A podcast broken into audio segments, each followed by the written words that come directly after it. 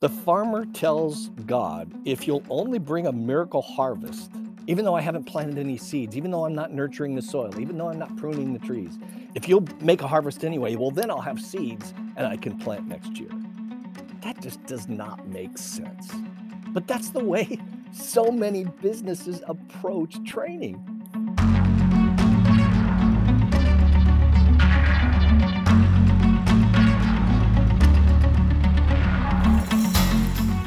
Welcome to the Miles and the Markers podcast, episode number 15. I'm Gene Girdley. And once again, I've decided to sit in my backyard to record this podcast. A couple of reasons why. Beautiful day out. But also, it's been 10 days since I returned from NADA and I still have not unpacked everything. so all my mics and the camera and all that other stuff are still in boxes. And I haven't been outside lately because you may even hear it in my voice a little bit. I've been uh, having some allergy issues, and it's no fun but the wind has been blowing hard and the pollen is high in the air and stuff like that. So you're going, so why are you outside, Gene? Because doggone it, I just wanted to get outside. So there.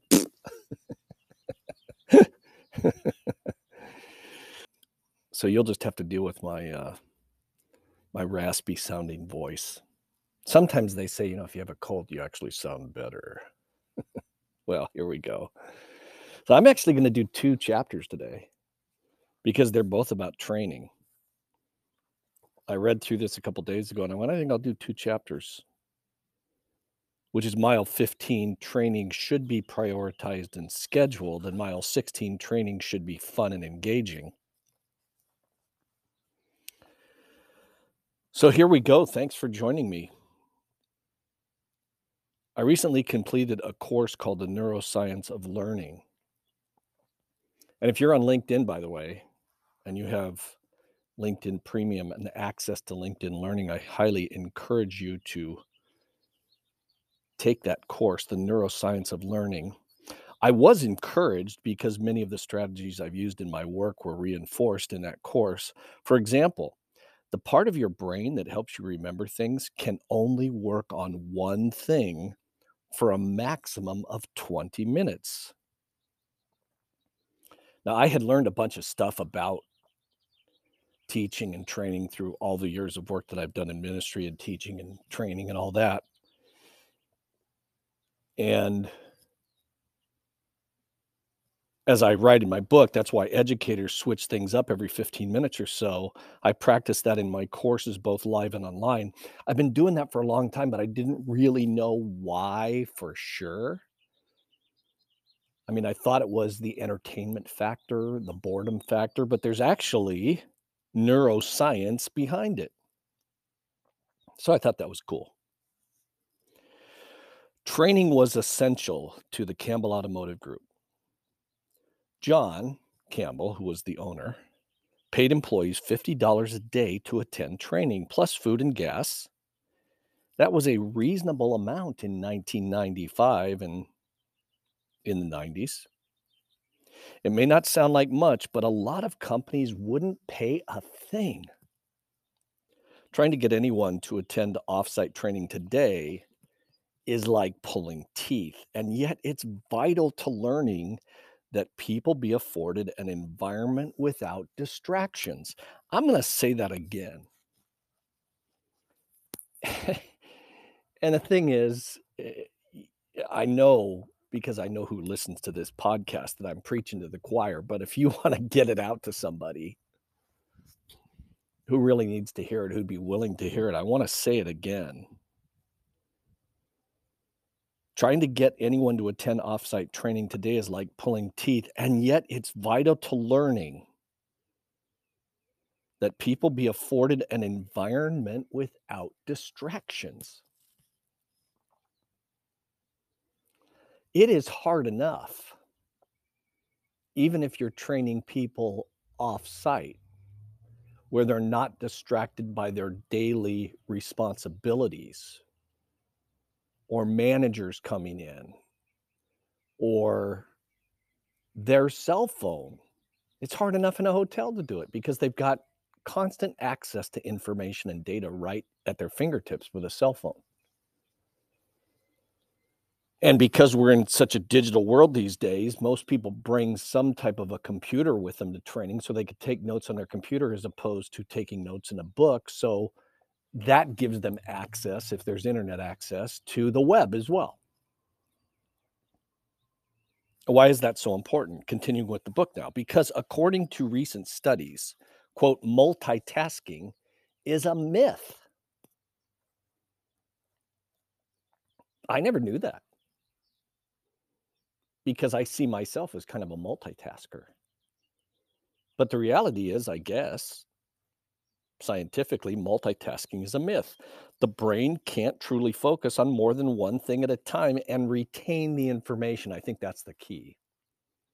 And retain the information. While skills are lacking more than ever, boy, is that an understatement, huh? While skills are lacking more than ever, many corporations are training less and less, even though there should be more available time than ever before. Now, when I wrote this, we were in the middle of the pandemic and people were trying to figure out what to do. There was a lot of off time. But if you think about where we've come in terms of technology and the ability with tools and resources to get more done in a shorter period of time, if we simply schedule the time, we still can get all of our work done and still have time to learn more. So theoretically, there still should be available time for people in training. And if you're in a situation where life is super busy for you,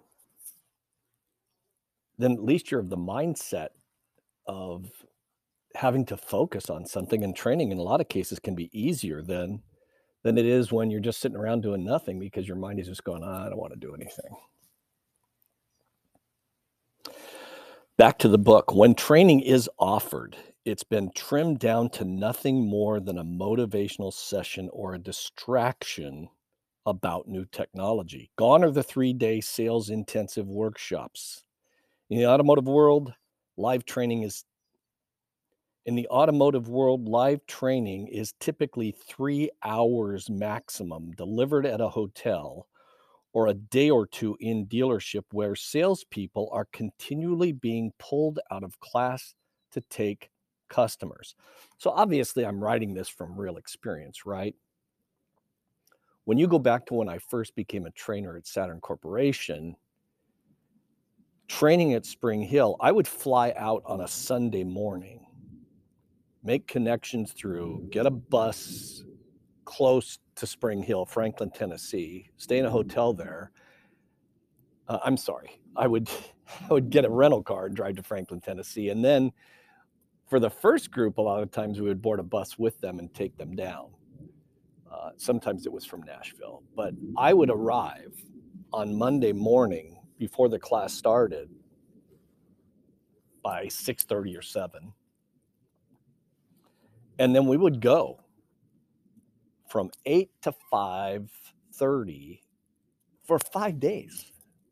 I would get on a plane on Friday night late and fly home. I'd get to be home on Saturday. Sometimes I didn't make it home on Saturday because John Wayne Airport had a curfew.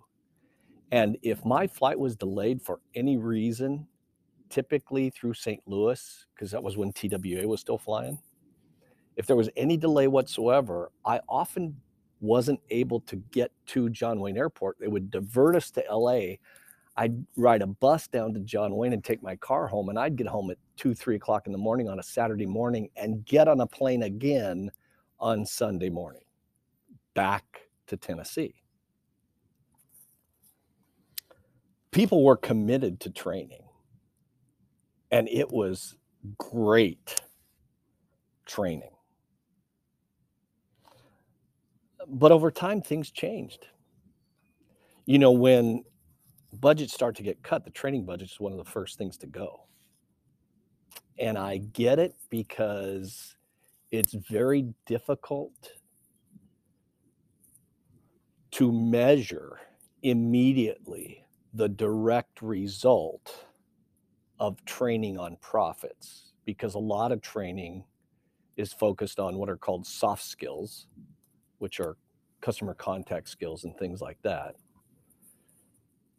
which we all know result in better performance. We know that. But it's hard for manufacturers or dealers to directly tie immediate results like they can when they send out a coupon for fixed ops and they can just count the coupons, right? Okay, we got 20 coupons in this week, so we know the coupon's working. So as a result, back to the book now. Most training is relegated to web-based self-study courses the manufacturers require for certification. In many cases, managers pay other people to take the exams for their team. It's pretty sad. And I've, I'm obviously sharing this from real life experience one of the manufacturers that I was doing work for, they had really cut down their training. Um, when we did go in dealership, it would be for two days max, and we would split the staff in groups of three to three and a half hours at a time. It was a very focused topic, mostly about a product, a, a launch of a new product. Very little on sales skills is mostly product related. Which, quite frankly, those of us who are in training, we realize that you don't have to have great product knowledge to sell something. You just got to have really good customer contact skills and listening skills and attaching features to benefits. We've got a lot of tools to share pro- product knowledge. There's all kinds of resources to just show videos of the car.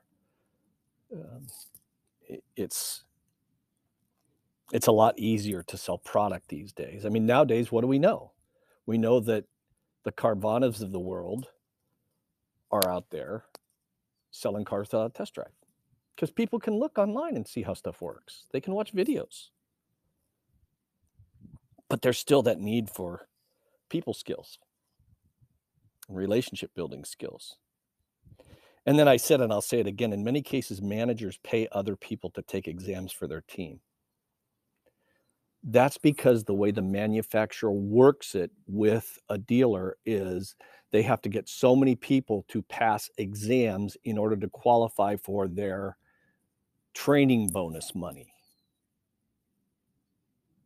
So they just hire some expert on their brand to come in and pay them 25 bucks a piece to pass the test form. It is pretty sad. So the new approach to training is problematic, no doubt. As I discovered in the neuroscience of learning, retention requires a process that takes time.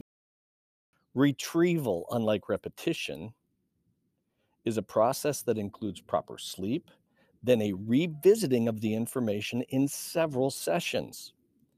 Today, there is no time and no budget for proper training. It's a shame too, because most people begin their careers with little, if any, applicable knowledge or skills.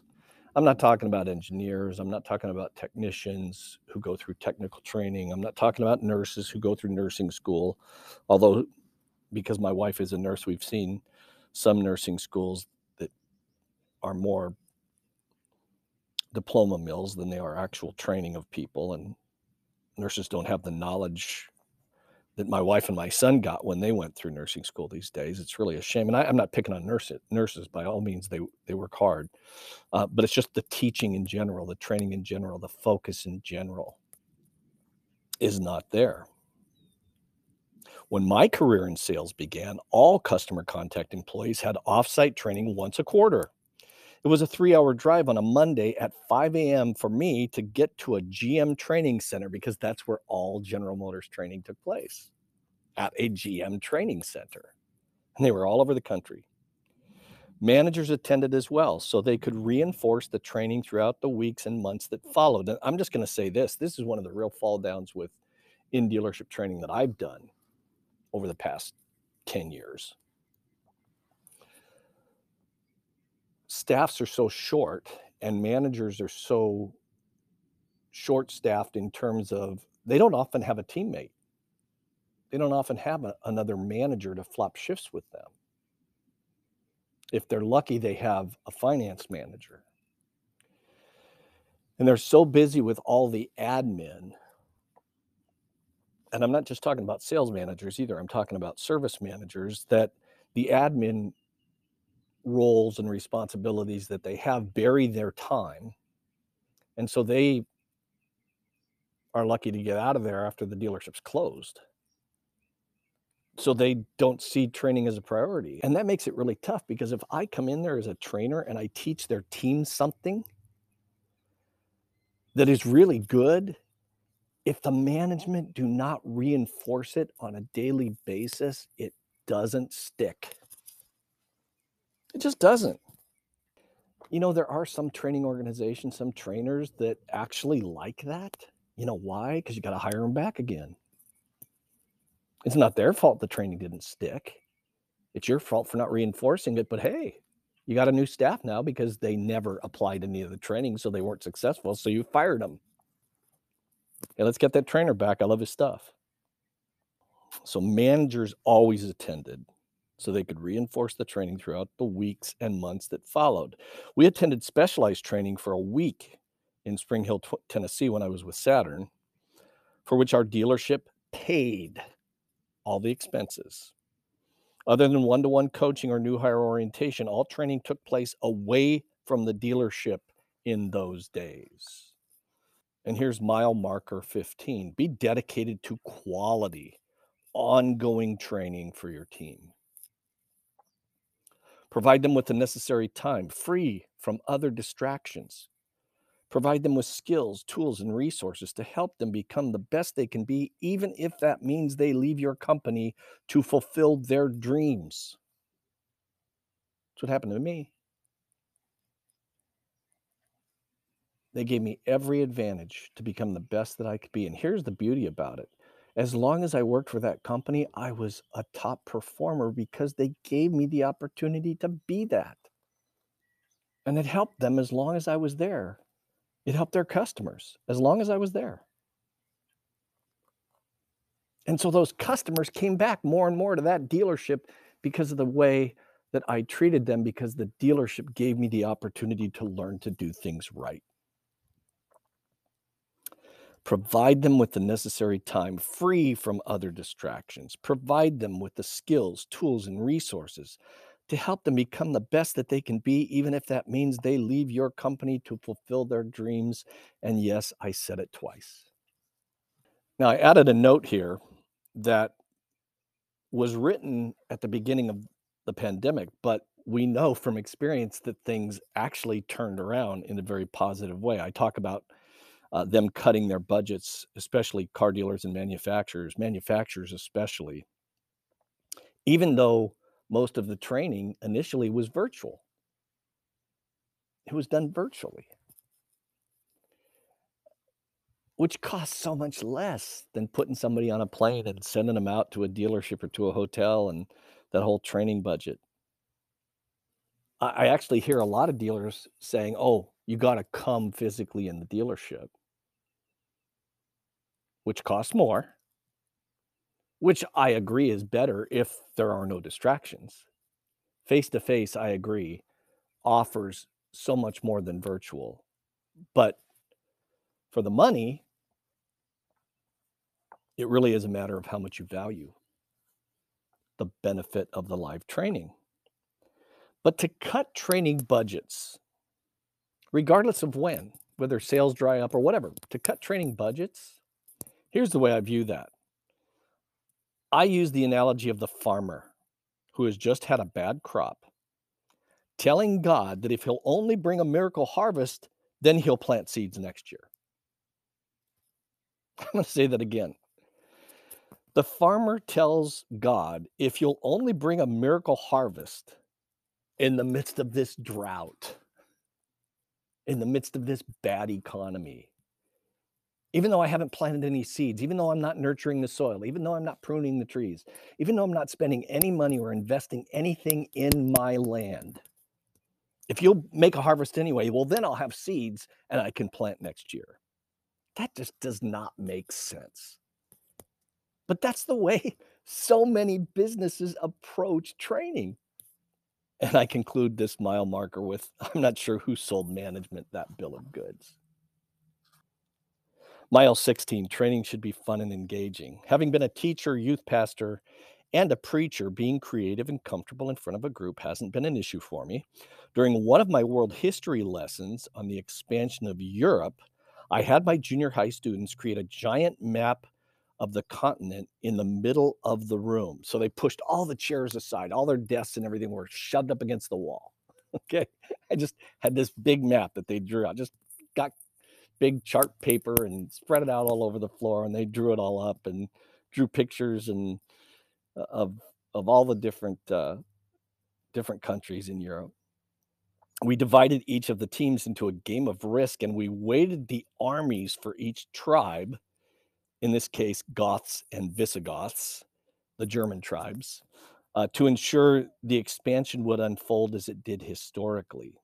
We had a teaching intern from UC San Diego at the time, and she was blown away at how the kids learned.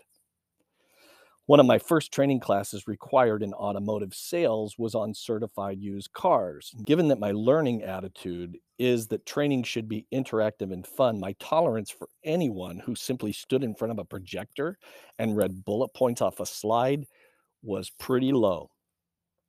So I attend this class, and after returning from the class, my manager, Dennis, asked me how it went. I think I said the trainer sucked. It would have gone better if they'd given me the materials the day before and let me do it. Two months later, I went to Spring Hill, Tennessee to attend two other classes Saturn's Cultures and Values and the Saturn Consultative Sales Process, and my view of corporate culture and training changed forever. The ride on the bus from Nashville to the factory was fun. There were some great stories about the area, and everyone was excited to participate. Many had been waiting a year to attend because several dealers wanted to make sure that they were going to stick around so they wouldn't lose out on their training investment by sending someone who might quit in just a few months. But there they were now, and all of us spilled enthusiasm on each other as if we were little kids. We'd heard nothing but magical stories about visiting the Saturn factory at Spring Hill. Later in the afternoon, we loaded a bus and toured the factory, learning about the unique ways Saturn showed respect for the environment, the local neighbors, and customers who visited the factory in an event called the Saturn Homecoming, which drew over 100,000 owners. So, just to give you an example, let's talk environment because I know that's a, a big thing these days. But Saturn, when they first sited in the factory, realized that the top of the factory was going to be too high and make the landscape look really bad. It was going to stick out like a sore thumb. And so they literally dug the foundations 10 feet deeper, which was, and I'm trying to remember the actual number, but it was enough to put dirt for a four lane highway from Spring Hill to Chicago.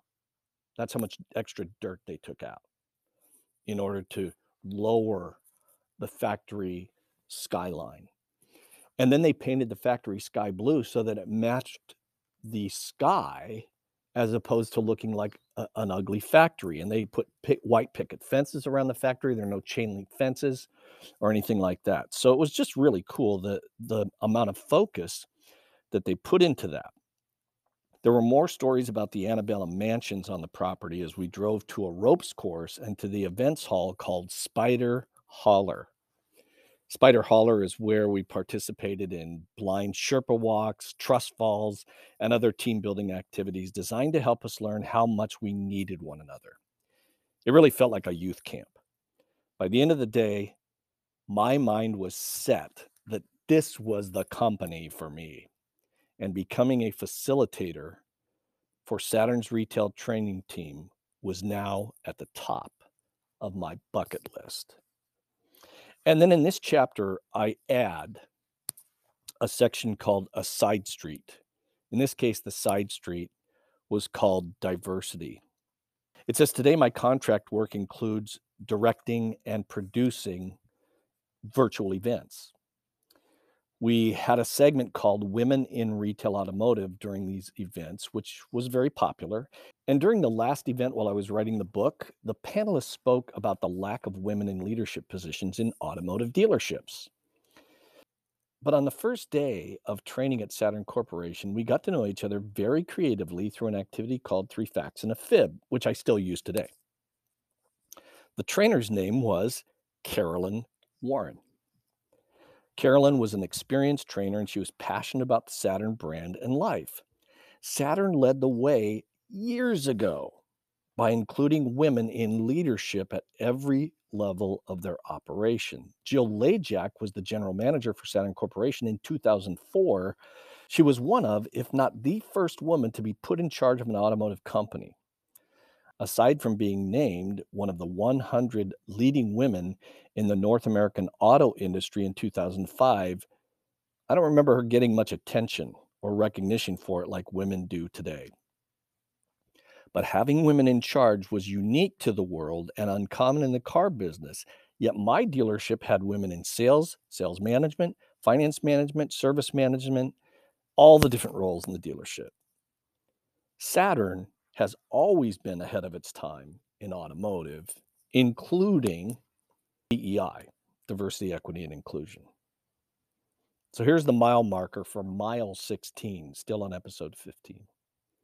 Ensure your work environment is fun, engaging, and offers a diverse work experience that promotes personal growth and understanding for every team member.